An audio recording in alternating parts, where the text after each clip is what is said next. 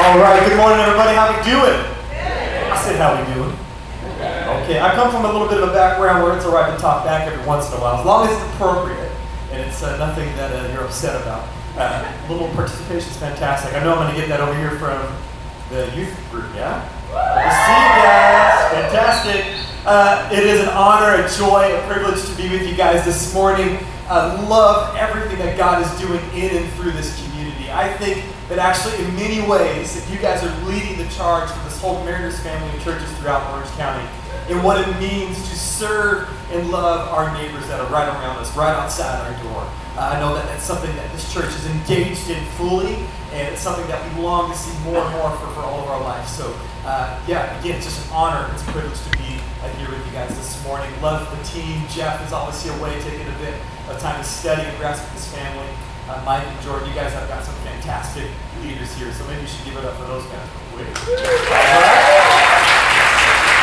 Yeah. Jeff is actually behind the, the curtain here, so he's listening, so that's not, that's not true. Um, as I said, it's a joy to be here this morning. Uh, Mike, Mike, who we've known for years, mentioned our family. Got a little picture here of our family. This is uh, our whole crew here. This is my wife.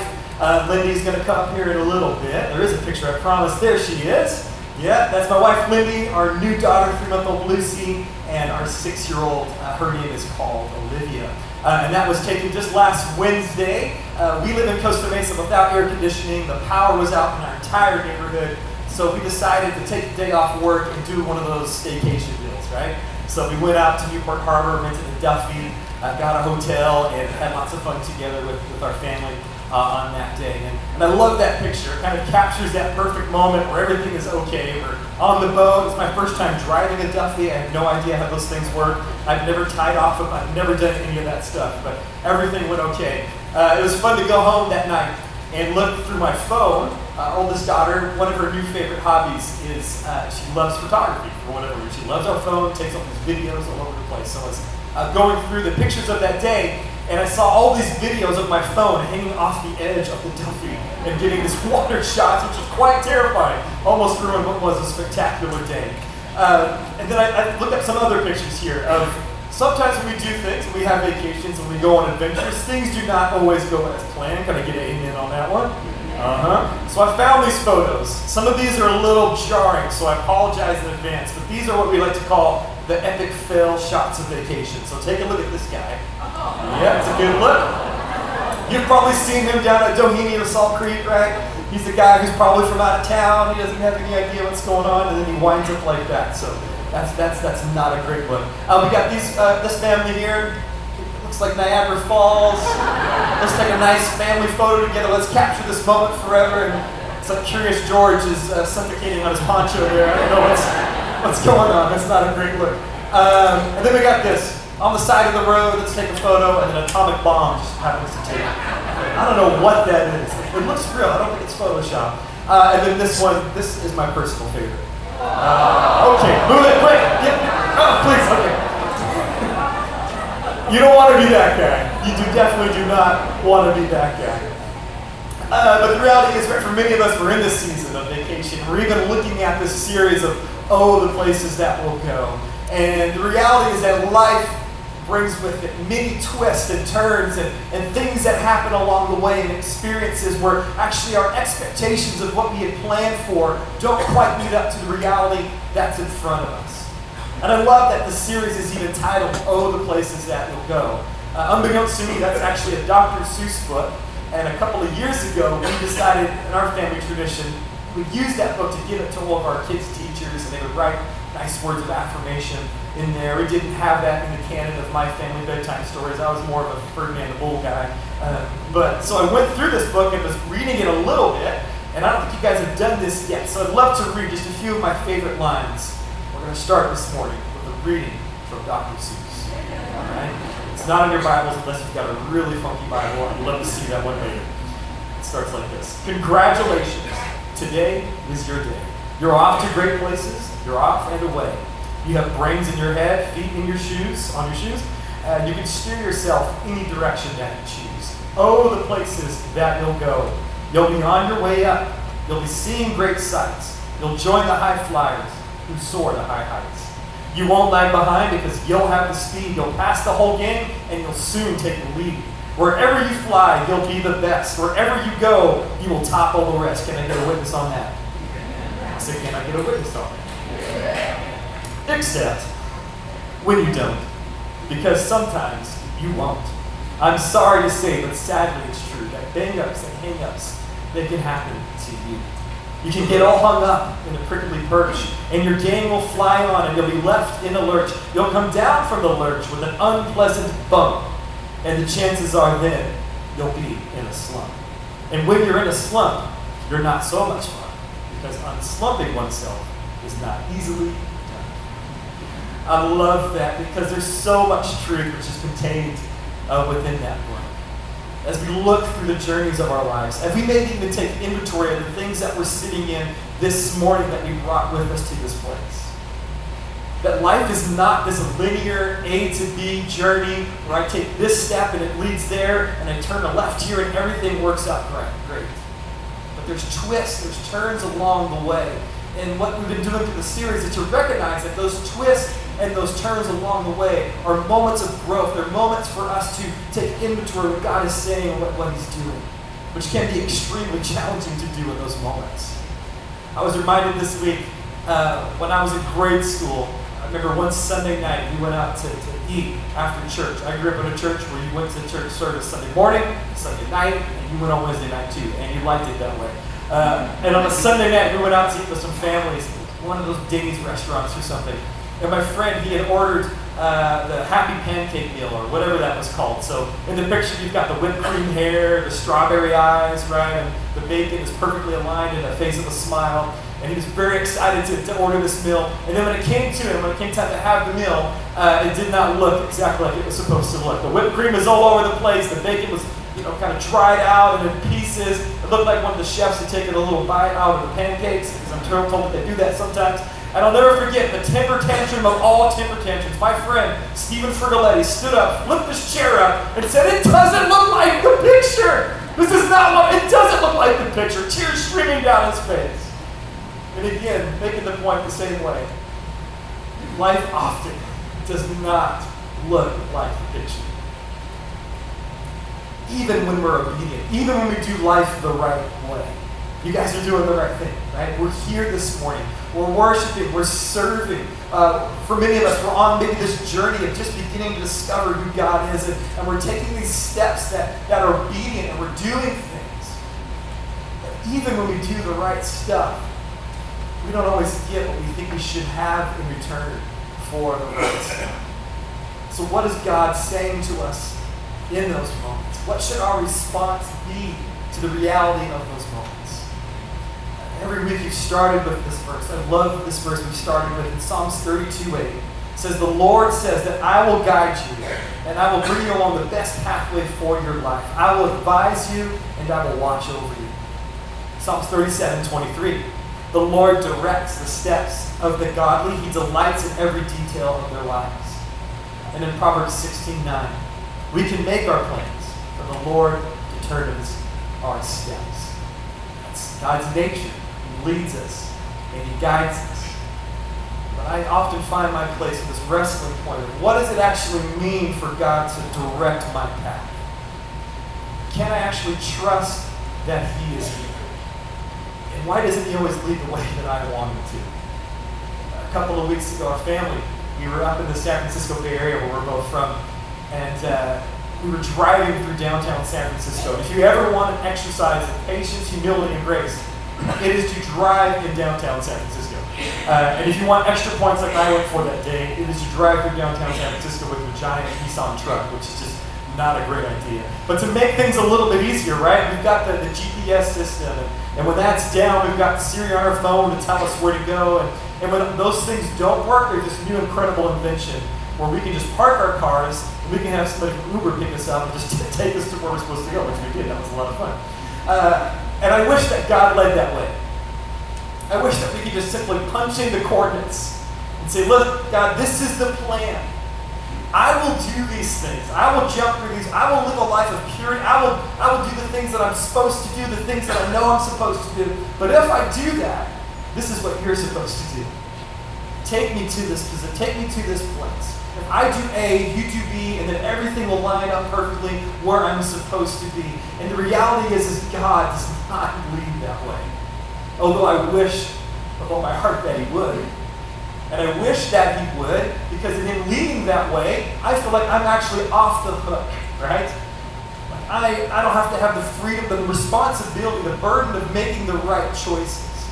But if God led that way, then why would he ask us continually throughout scriptures to ask for wisdom? Because God isn't one that just grabs us and throws us where we think we're supposed to be. God is the one who leads through all kinds of different scenarios and situations. What we want to talk about today is in those moments, what I believe the greatest prayer that we can pray is not the Jesus take the wheel prayer. I love Carrie Underwood. Just going to say that right there. I believe she's probably the only valid American Idol. She was the first. She's the best. All the other ones after her pretenders. Sorry if there's an American Idol winner in the crowd today. Uh, I'd love to meet you. And shake your hand, by the way. Uh, that, that can be a great prayer. And that should be our posture. But I believe there's something more that Jesus would have us know. It's something that illustrates beautifully, time and time again, throughout the Gospel. So, what we're going to do is we're going to look at one particular story in Mark's Gospel. Mark's Gospel, chapter 6. If you have a Bible, start turning to the verses will be on the screen as well. Uh, but before you read that, uh, I want to set this up a little bit. So, up to this point, the disciples have been journeying with Jesus, and they have seen him do some incredible things heal the sick.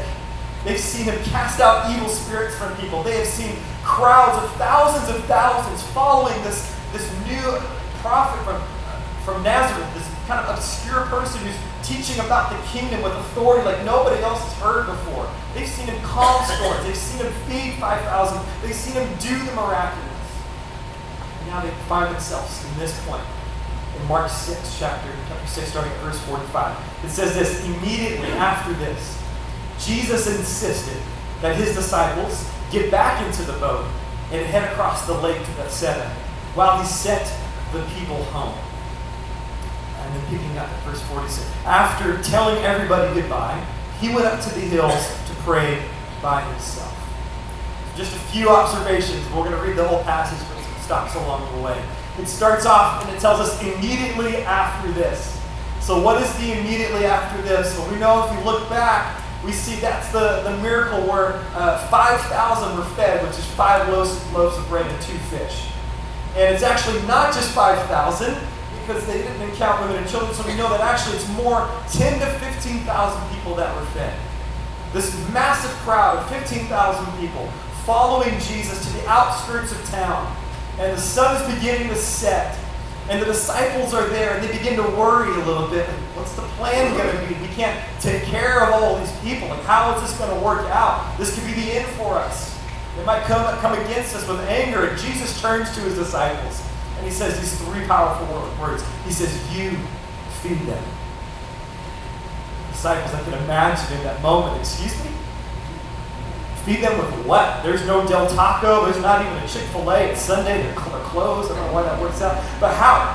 What are we supposed to do? There's limited resources. And then we know as the story unfolds that there's the multiplication before their very eyes. These five loaves of bread and these two fish are multiplied to feed the crowd of 15,000. In fact, there's more left over for them to take home. I have to suspect that within that crowd, there's some very grateful people very grateful. And if I'm one of those disciples, I'm there to probably receive their gratitude. Maybe standing in the back to shake every hand and kiss every baby. And to, make sure that they know that, yes, Jesus said, you feed them. And right, that's exactly what we did. We fed them. So come along this way. Let's shake some hands. Let's kiss some babies. Maybe that's when they take that first self, selfie shot right there. Um, I'm even probably thinking about how I'm going to write the book, how I fed 15,000 people, and how you can too. I might even pass the buckets in that moment. But one thing I know for sure is one thing that's better than, uh, than affirmation is a public affirmation, right? So for people to know and see that I did that, which guys, right, this is why we vacuum the house when our wife's exactly the time they get home because we want to make sure they see it and we get the proper praise for it. So if I'm the disciples there, I'm just basking in the glory. But what does Jesus say? He says immediately after this, he insisted that they get into the boat. Let me lose something in the language there. That word insisted is not a, let me just gently grab your hand and, and lead you over to where I want to go. It's actually more of a, I'm going to physically pick you up and place you into this boat. To grab you, to make sure that you go exactly where I want you to go. And then what happens? What happens after that transpires? In verse 47, it says this Late that night, everybody said, late that night. Late that night. Late that night It says, late that night, the disciples were in the boat in the middle of the lake, and Jesus was alone on the land. It's a funny situation. And then he saw that they were in serious trouble, rowing hard and struggling against the wind and the waves. And it was about 3 o'clock, 3 o'clock in the morning, late at night, middle of the lake, middle of the storm. The lake that they were actually in is the Dead Sea, Sea of Galilee. It is the lowest sitting freshwater lake on earth. It's about 685 feet below sea level. And it's actually surrounded by this area where there's tons of mountains and, and there's hills that surround it. So what you have is this perfect scenario for the perfect storm.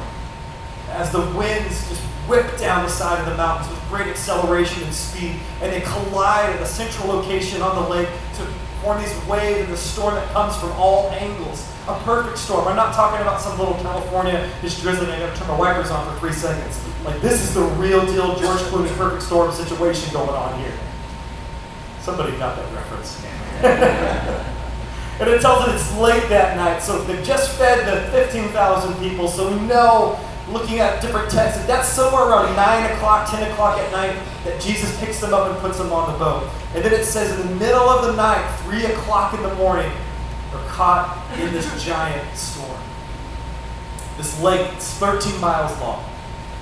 Uh, it's 8 miles wide, the point that we, they would have caught, they would have crossed it at.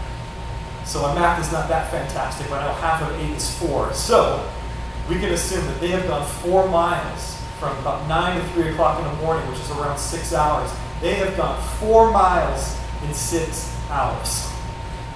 I'm not a, a, boat person, so I had to look something up to figure out what, what can I compare that to. Like I said, we were in San Francisco a couple of weeks ago, and just yesterday they had their annual Alcatraz Swim Fest, which that sounds like a great idea. Who doesn't want to swim in the open water in something that's called Shark Fest? That sounds like a fantastic idea. Uh, but the distance from where you take off from the coast to Alcatraz Island, it's about 1.5 miles. And they say that you should be able to do that swim uh, in under an hour, really. In about an hour, 16 minutes, you should be able to do that. If you go both ways, that's three miles and then give you maybe about an hour and a half. So that's a three mile swim in the open ocean of San Francisco Bay where it is cold and there are sharks around.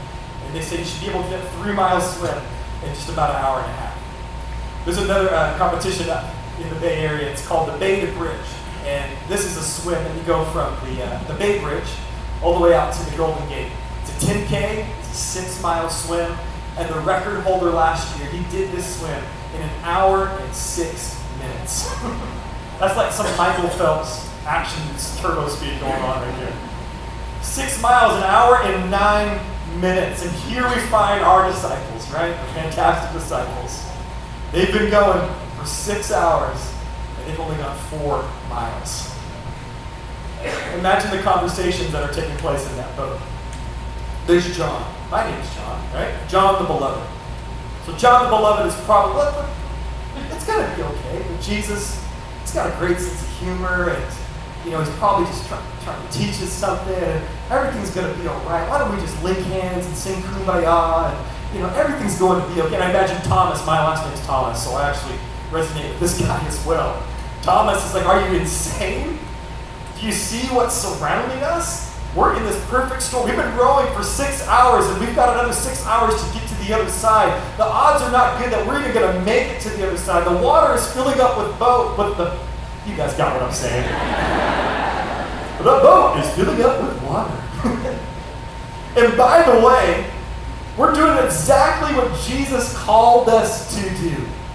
Remember? Insisted get in the boat, storm. I don't like what I'm seeing here. We're being obedient. We're following. We're doing the thing that he's supposed that we're supposed to be doing. But why are we met with this unbelievable circumstance? See, I tend to think that that's how they would realistically communicate in that moment because I know how I communicate in those moments. 11 years ago, uh, my wife and I, before we had any kids, uh, we were working at a church up north. And we felt God say, move down to Orange County and watch what I'll do. All right? That sounds fantastic, except for we know about five people in Orange County. And we're from Northern California, so to cross down that line, that's, that's a big step of faith for us, for sure.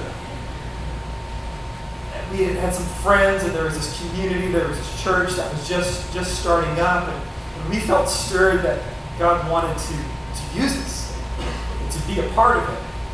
And we assumed that he said it, so he's going to do it. and so we moved down, and my wife landed a job two weeks after we moved because she's got a better resume than I do, which is true. Um, took me some time finding my way and doing all kinds of different odd jobs from working in basements, shipping, receiving to washing, when, when, lots of kind of goofy jobs. And I remember sitting in some of those moments and thinking, really? This is the great plan? where we were was pretty great. And we had a prescribed path, and that's, we knew what the future was going to look like. And the future that we had hoped for in front of us was not what we were seeing. Years and months, so many stories that we find ourselves in there. And we find getting plugged into this community being used and God affirming through others and through our lives that, yeah, there's something here for us. And we actually ended up pastoring this congregation uh, in Costa Mesa and saw God do some incredible things and, thought, yeah, this is it. After years of toil and, and wondering and hurting, and anxiety, this is what He has for us. A series of events go by and we lose our building. And we come down to a place of lots of folks have moved and we're not quite sure what the next season is. And God comes in and he again says, Don't worry, I've got it. We end up merging with this other church, and there's this beautiful story that comes out of it. It's a congregation that's thriving and doing well. And when that happened, we, we were like, yes, this is it, the promised land, finally, the resources, the help. And this is what God was talking about when He said, move to Orange County and watch what I'm going to do. About a year into that, we heard Him speak again. And it wasn't what we wanted to hear. He said, well done, move on, it's time for the next thing. Really? God, that's not the plan. Um, obedience, you order the steps of the righteous. You go before us. You're, this is the thing that you have for us. And we felt a bit like Moses at the promised land being told to step outside because it was not our time for that. And in that season of wandering and hurting and pain and loss, God surprises us again and brings us to this fantastic community. But all that to say, and I know that firsthand, and I know that many of you know that firsthand that life does not work A to B. But there's beauty in the in between times. But in the in between times, it can be difficult to hear Him, to see Him, and to trust, to believe that He is good. But what I want to submit to you today is that whether God is using you to feed 5,000, 15,000 people, to do the miraculous, you're walking with confidence in your calling, your purpose, you have clarity, or whether you feel today like you're in the middle of the lake, in the middle of a giant storm, God is still God. And He is still here. And you are not forgotten, and you are not alone. It's a response to the disciples. It's the same response that He gives us today. In verse 48, it says this Jesus came toward them, walking on the water. He intended to go past them, but when they saw him walking on the water, they cried out in terror, thinking that he was a ghost. Sometimes we're in the middle of hurt and pain and distress.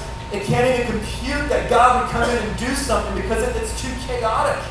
And there's so much other noise and static and, and things that are real and hurtful and painful that we miss out on what He's actually doing in front of us. They were terrified when they saw Him. But Jesus spoke to them all at once and He said, Do not be afraid. Take courage, for I am here. And then He climbed into the boat and the wind stopped And in one of the most understated verses in the New Testament. it says that they were totally amazed. When we're caught in stress, we have a high priest, we have a Savior who intercedes on our behalf. Look at Hebrews 7:25. Therefore, he, speaking of Jesus, he is able once and forever to save those who come to God through him. He lives forever to intercede with God on their behalf. Even when it feels like he's distant, when he's far off, we're in the lake and he's up on the hillside, and he's interceding on our behalf. Think about that. The God of the universe who made you, created you, prays for you, intercedes for you. But it's not just that. He takes it one step further. Further, he comes down and he enters into our chaos and into our mess. He enters into our brokenness. And John's gospel tells us uh, he, he comes down from high cliff and he moves in. He moves into the neighborhood to be with us, to experience all the things that we've experienced, to, to be tempted the same way that we have been tempted and to be there with us, His children, to save us, to rescue us, and to restore us. I believe with all of my heart the number one thing that God wants us to know is not Jesus take the wheel. Sometimes our hands are even on the wrong wheel. Number one thing He wants us to know is do not be afraid. Do not be afraid because I am, the I am, I am with you. Isaiah 41:10. Do not be afraid, for I am with you. Do not be discouraged, for I am your God. I will strengthen you. I will hold you up with my mighty, victorious right hand. Just look at all the promises in this one verse. I am with you. I am your God. I will strengthen. I will hold you up. When we're caught in storms, we don't reach for our own the ability to get ourselves out of it. We don't reach for what we think that we can do. We reach out to the mighty, victorious right hand of the loving Father who is mighty to save us. He is mighty to save us. You are not alone. You are not forgotten, even in desperate times, even in times of obedience when it seems like, how could this possibly be? God is at work. God is at work. Do not be afraid, for I am with you. Throughout John's gospel, the disciples are with Jesus, and he begins telling them these incredible things. Uh, he begins to say that, hey, look, uh, where I'm going, you cannot go. And I'm preparing for my burial, and where the Son of Man is going to have to suffer a great deal of many things, which is not in the plan for the disciples. And I love that Thomas speaks up, and I'm paraphrasing. He basically stands and he says, Look, we have no idea what you're talking about. Like, that's not, you're the Messiah, you're here to redeem us, to establish this earthly kingdom, and that's the plan, and you're talking about leaving. And Jesus turns to them and says, Look, guys, don't worry about it. It's actually better that I go. We know this. Because when I go, the Comforter, the Holy Spirit, the Advocate will come, and not only will He be with you and around you, He will actually be in you. It's not some mysterious life force. It's not some self help. It is the presence, the actual presence of the living Jesus Christ through His Spirit, which is within us. And it's by that Spirit that we cry out, Abba Father. It's by that Spirit that we have comfort, that we have hope, that we have peace. He says, I will not leave you as orphans, but I will be with you to the end of the age. Christ, His very self, His very Spirit, is in us. He is with us. And maybe you're on that journey of even wondering, is this real? Can I, can I trust this? I'm trying this stuff. I'm doing the things. I'm whatever the situation is what we want to say through our lives, what we want to declare through our worship, what we want to say through the way that we serve others, is there is a God in heaven who is not just in heaven, but He is a God who is present with us in our mess. He sees us, He knows you, He loves you, He has a vision, He has a plan for your life. And somebody say amen to that today. Amen. It's true. It's more true than the wall that's not going to be here in two weeks. It's more true than the cars you're going to get in and drive home after the service. The presence of our God is reality. And his presence, what he does is he comforts his people. Think about how would you live differently if you knew, if you really dared to trust to believe that God was with you. And because he's with you, you would not fear. Know, conceptually, you might understand that. Yeah, I get that. But to really know that to our core, to live that out, how would you look at your past differently? Your past hurts, your pains, your brokenness. How would you maybe view that differently? How about what you're dealing with right now in this moment? The anxiety, the fear that seems crippling, that you don't know which way to go, you're overwhelmed. How would you look differently at your current situation? And how might you look differently at your future for what's ahead? If it is actually true that God is with us, and He calls us to not be afraid. I've seen this play out in my life time and time again. And it seems like it's a tennis match of back and forth of getting it, of understanding it, of being met with opposition, and forgetting all over again what he's done before. But I'm so thankful that God doesn't leave us. That his presence is not dictated on our amount of belief, faith, or what we can muster up in that moment. It's dictated about his mighty, right, victorious hand that is there to save us. A couple of weeks ago, or actually a couple of months ago, uh, our first daughter six. We have a, our new daughter's three months old, and so about she was about a month old, and uh, there's that thing that happens when the second child is, is born. Maybe you experienced this before. Uh, when the first daughter started to feel a little bit like, hey, I'm still here. Why aren't we going to the park every day? Why are we not hanging out? And to make matters worse, we have this new puppy. His name is Buster Posey. He's a world champion dog. Just want to put that out there right now. Um, and and he, he was feeling a little bit neglected too. So I went the better route and chose to spend time with my, my daughter. The dog can, can wait. And I decided, you know, it's time for a daddy-daughter date. It's been a while. So what we decided to do is we went to, to Disneyland. And I don't know why, I was feeling extra generous that day. And she talked me into going on that ride, uh, Finding Nemo, which for me, oh, somebody's applauding for Finding Nemo, the movie or the ride? We need to figure that out real quick. Uh, for me, one of the worst rides in the park. Can I say that? I'm 6'4", so a confined submarine sitting next to people with interesting smells and that whole deal. And I don't know how it ends up, but I always wind up being like on the edge and smashed over here. Uh, so I was feeling generous to take her on that ride. And we were waiting in line. It felt like three hours in the, in the heat. And out of nowhere, she tugs the back of my shirt. And it was one of those sort of authoritative tugs, like, wow, who just touched the back of my garment? The power just went out of me. What's going on? And I turned around and I looked at her with her sweet big brown eyes. And she looked up at me and she said these exact words. She said, Daddy, I think the hardest part of your life is going to be letting go.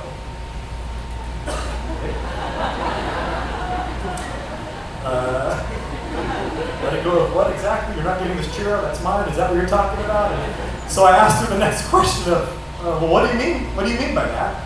And she said, You know, Daddy, like when I grow up and get married, that's going to be really hard for me to let go of. and so I asked this next question that I wish I would not have asked. Uh, and I said, Well, are you planning on getting married anytime soon? Like, who would you marry? And then she turned around and there's this boy behind us with an angel's hat on. And she said, I don't know, this boy seems kind of nice. so we had a conversation about. Uh, Angels and Dodger hats, no Giants hat. Thank you very much. Looks good. That's something that we can do in our house. Um, and again, she saw the anxiety, the depression, the kind of fear uh, upon my face. And she looks up at me again and says these exact words, and I'm not exaggerating. She says, But don't worry about it, Dad, because when we get married, I think we'll live at home for a while so we can save money. Beautiful. So I've got a boomerang child. She's plotting, she's planning. She's six, going on 16, so I covet your prayers. Thank you very much. Um, immediately that went in my notebook. That's coming out of the Father of the Bride speech at some point, I'm sure. And then as I sat with that, I had to acknowledge that there is so much truth in that little conversation I just had with my sweet six-year-old daughter. That if I'm honest, I, I want to own and control not only her, but many things in my life. I want to dictate the way that my family leads and grows. I want to control my picture. I want to control the level of pain that I experience in my life. I even have an expectation for how I want God to work. And I'm doing the stuff, I'm doing the right thing. Now I've done my part, God, you go and do your part. And what I'm discovering is that small living is a living that we were never intended to live. And God will very happily say, Okay, have it that way. But how much do we miss out on by living in a posture of holding, grasping, and controlling? When we serve a God who promises that He'll do exceedingly abundantly more than we could dream, think, ask, or even dare to imagine. My imagination is limited. My dreaming, my daring is limited because I want to protect, I want to hold on to, I want to grasp. I think Jesus is, is looking down at us as children and he's praying for us. And I think part of his prayer is for us to have this posture of surrender, that we would come to the realization that there's so much more. That you are not defined by your pain, by your brokenness. That you're not defined by your success things that you have in life. That the only thing that we are defined by is that we are children of the Most High God. And that is the only thing that matters.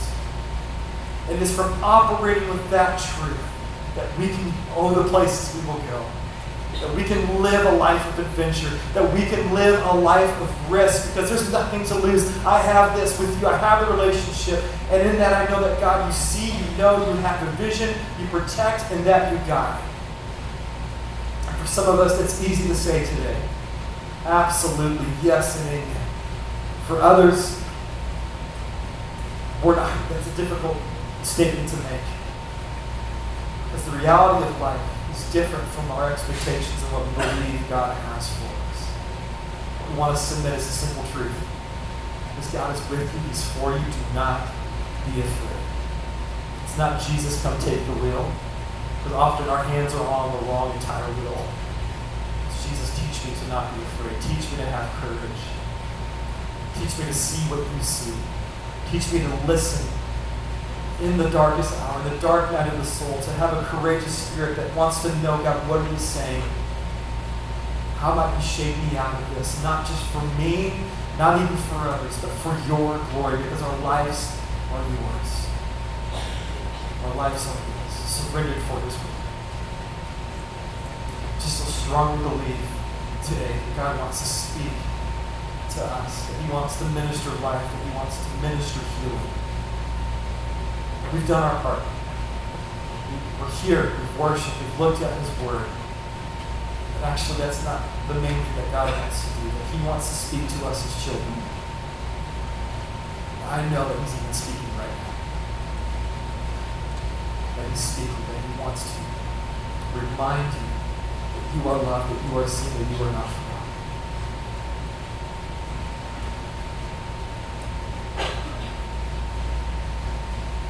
want to do is just take a moment, take a pause, and just pray the oldest prayers that have ever been prayed. It's a simple prayer of invitation. We be asking you just to close your eyes in this moment.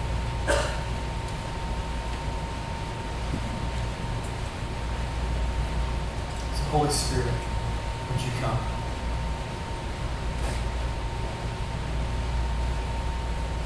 say that you're welcome.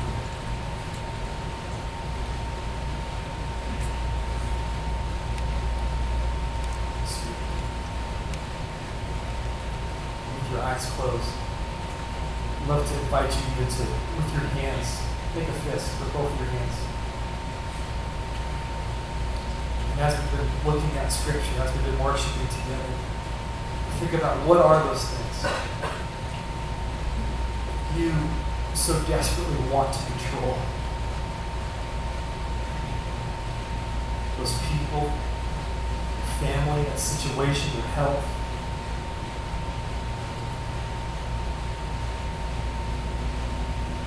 God, our prayer is that you would give us freedom from our past, comfort for our present, and a hope and peace for our future. I'm going to ask you to do is as you begin to worship, as you feel God speaking to you and you're seeing, you're identifying what those things are. As we worship, I want to invite you to stand. up. And when you stand, I want you to stand with a different posture of hands open, hands that are surrendered fully. Saying, God, we don't know. We can't control. We believe in a God that does. Take these things. They're yours.